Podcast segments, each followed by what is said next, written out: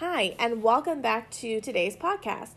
Today, we're going to talk about my monthly to do list. Every time I share these on Instagram, I get a ton of questions. So I thought I could just do a whole podcast about how I create them, what I know to put on them, how I actually make them, all of that good stuff. So if you love organization, you're going to like this podcast.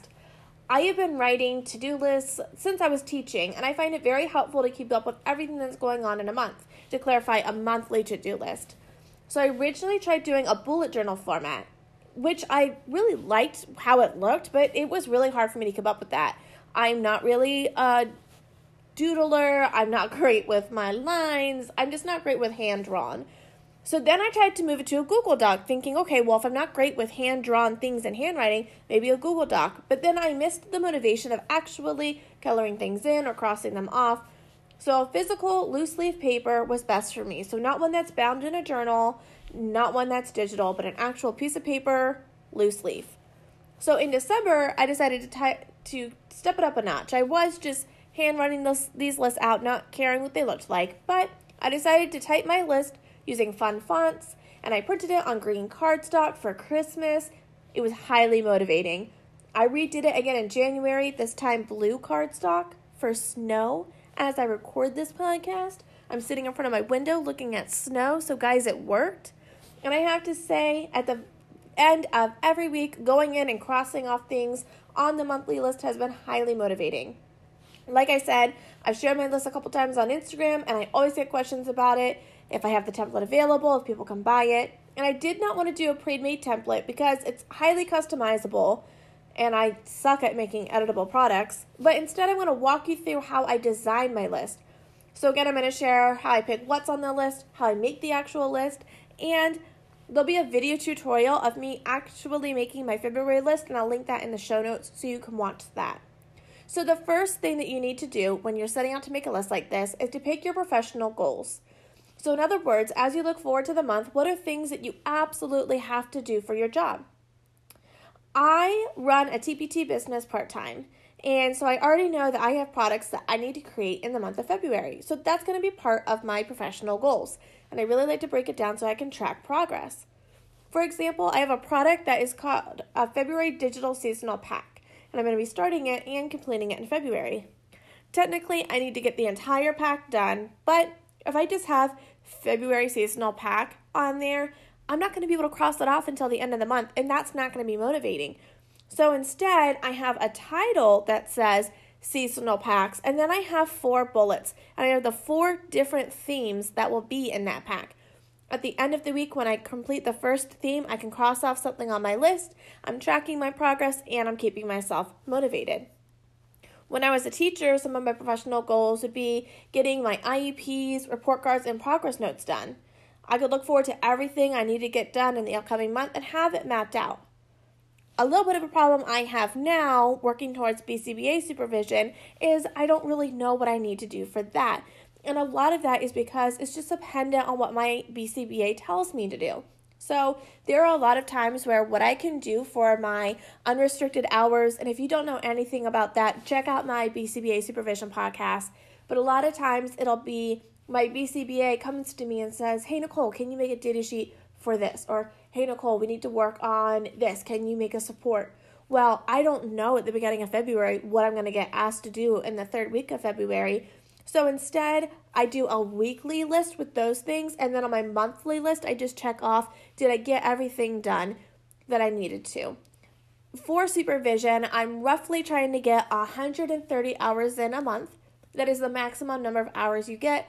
So that comes out to, again, roughly speaking, anywhere from 30 to 40 hours a week. So I can be checking off on my list am I meeting that goal. And that's been really helpful to put on the monthly checklist. And so once I have all of that done, I'll move to step two, which are the personal goals. So I go back and forth as to whether or not I want to have personal goals on my monthly list, but I'm always really pleased when I do this. My whole goal is to achieve a balance between my professional life and my personal life. So I feel like when I set goals for myself to take care of Nicole, I do better in my job. Some of my personal goals include reading a certain number of books, going on dates with my husband, working out, trying new recipes, saving money for something I really want to buy, things like that. It doesn't have anything to do with my job, but it helps me as a person, and I find it really motivating at the end of the week to make sure I did a couple of personal things as well. Other ideas for personal goals include, you know, paying off debt or starting a new hobby, calling your parents every weekend. Whatever it is, I think it's important to set a specific goal. So, I won't just set a goal that says workout because how do I know if I'm doing that? I like to say, okay, I'm going to work out 10 times this month. So it's easier for me to go back and track how close I am to getting that goal. And then step three is to assemble the list. Like I said, there are many ways to do your list. If you're a digital person, use Google Docs. If you're a pen and paper person, get a journal or write a list. Another thing that you can do is make a list that looks just like mine. Like I said, my handwriting is terrible, so I type it so it's all nice and pretty. And if you don't know how to do that, like I said, there's a video tutorial and I'm going to explain it in this podcast. So I just visually like how it looks when I have bulleted lists and blocks to color in. It's very easy to make, so stay tuned for that.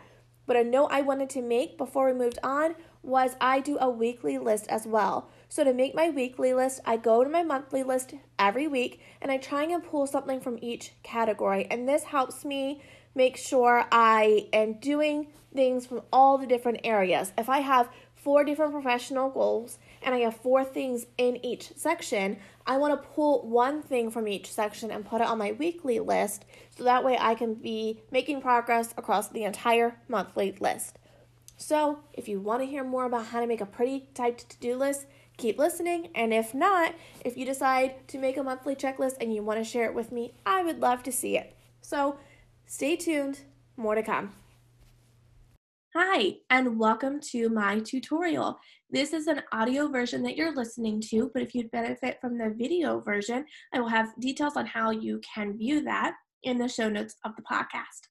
So I make absolutely everything in PowerPoint. That's what this presentation is going to show you guys. And so what I do in PowerPoint, because I want to make sure my to-do list fills a full piece of paper, I always start by opening up PowerPoint, going to design. And then on the right side of design, you're going to see something called slide size. Go ahead and select on that and page setup. Now to make my document be portrait or vertical, it's going to be 8.5 width and 11 height. So that's for 8.5 by 11 piece of paper. If I wanted it to be horizontal, it'd be 11 width and 8.5 height. It just depends on your style. Once I have that set, I can say okay. Very first thing I need to do is put my title in. So I always use the month name and then get it all done and still have fun. Right now, for February, if you're curious, the fonts I like to use, I love Babbling Abbey font. So I always have my month in the Babbling Camille font. And this one is actually 34 font size. And then get it all done and still have fun is Babbling Stacy and a font size of 28. Now, when I go to do March, March is obviously much smaller than February. So the first part will be smaller and I'll have to make the second part longer to fill out the entire screen. But maybe you don't need a title across your entire to-do list. The whole point is that this is very customized to what you want. So I have already hand drawn what I want my list to look like. I know in the top left corner, I wanted to say podcast. So I've done that here. If you don't know how I got that there, I'm going to do insert a text box. I can draw it. I can type, I can change the font and the size. So my headers are usually about 40 font size, and then I'm using a table tool for the first section. I like to do bullets if I know exactly what I'm doing. So for example, when we go to tab, put in the seasonal packs, I already have my four topics planned. So I'll put a bullet so I can check off when I do each topic. For podcasts, because I don't have my four podcasts for February planned out yet, I'm instead just gonna have four little boxes. And every time I put out a podcast, I can color a box in. In order to make the boxes, this is a table tool.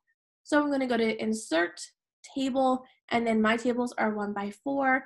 And then I just like to size them so they fit about half of the page because I want the other half of the page free to put something else. And if you're curious how I get them to go from looking like this blue one that you originally get to uh, the black border, white inside. You just highlight the whole thing. You'll come over when you're still in your table tool.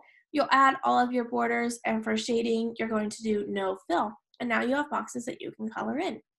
So I have one for podcast. I know right underneath that I want to have another one for email. So I'm actually just going to copy and paste, drag it down, and I can make that say email. So now I have my first two things on my monthly to-do list. The next thing is called is the seasonal packs I was just telling you about.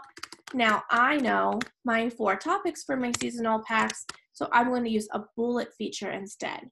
To do my bullets, I'm going to do insert text box.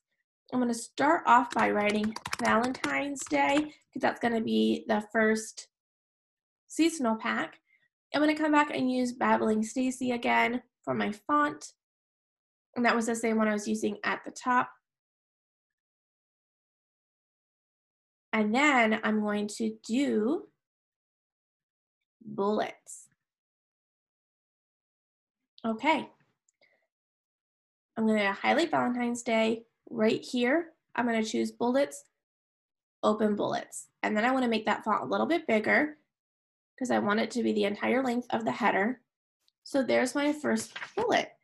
Now I'm going to add my next one. So I'm just going to do return dental health is my second topic, construction workers is my third, and an animal pack, TBD, the theme, animal theme is last. Now I don't want construction workers to be on two lines, so I'm gonna pull the text box out until it goes up on the top line. My next topic is going to be leftover January.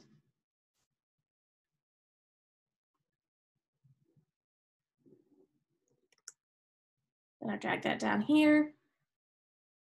We have prom, social skills, winter math pack, and the clothing story pack. Those are things that I wanted to do in January and didn't have a chance to get to. I'm going to duplicate again because we're going to do new February. And for February, what I need to get done is the Valentine math pack. I also want to get done the February story pack. And I want to get done the bathroom skills story pack.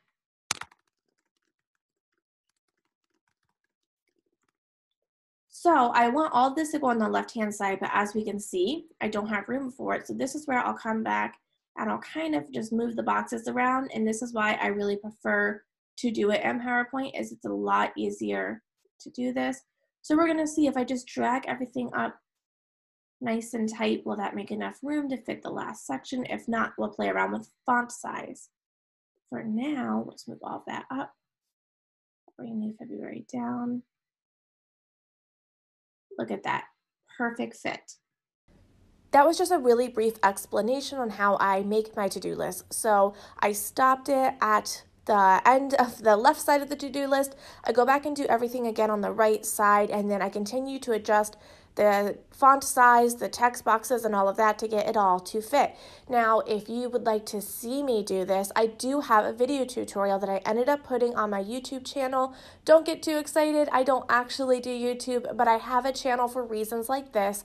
So I have a place to share those videos with you guys. So you can click the link in my show notes. It'll take you to that link. It's about a 14 minute video.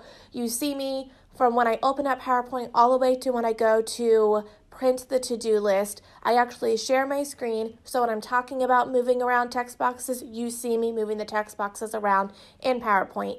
So, if you're a visual person, that'll probably help you a ton. Again, if you end up using this method to make a to do list, let me see them. They're so beautiful. Again, it was my key word of the podcast motivating. It is so motivating to have this done, and I can't wait to see what you guys make. Hope you guys enjoyed this episode of the podcast, and I think I'm going to do some more organization ones in the future because it was, was kind of fun for me to record as well. Have a great week, guys.